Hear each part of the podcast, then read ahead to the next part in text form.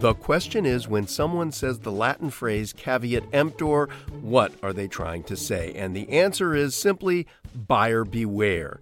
Caveat emptor is the idea that if you're buying something, you're responsible for checking it out before you buy it. Tamika, you've been translating the phrase caveat emptor. What have you found out? Well, I have.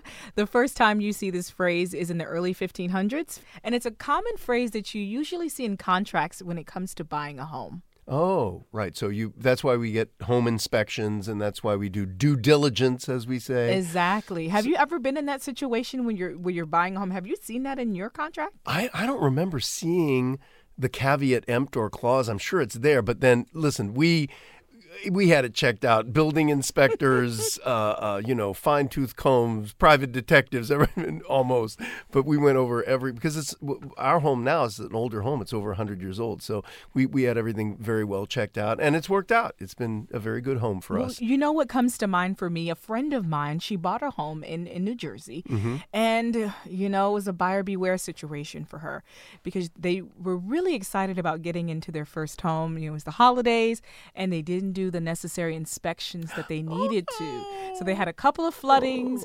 And check this out their house swayed. And they didn't figure that out until I guess they were in bed. It and sways. They, and they felt the wind. Oh my.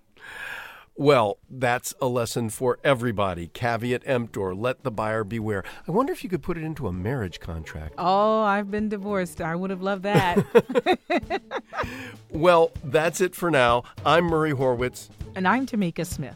If you have a caveat emptor story, we're Ask QOTD on Twitter and Facebook. Come back tomorrow and ask your smart speaker what's the question of the day? Learn something new every day.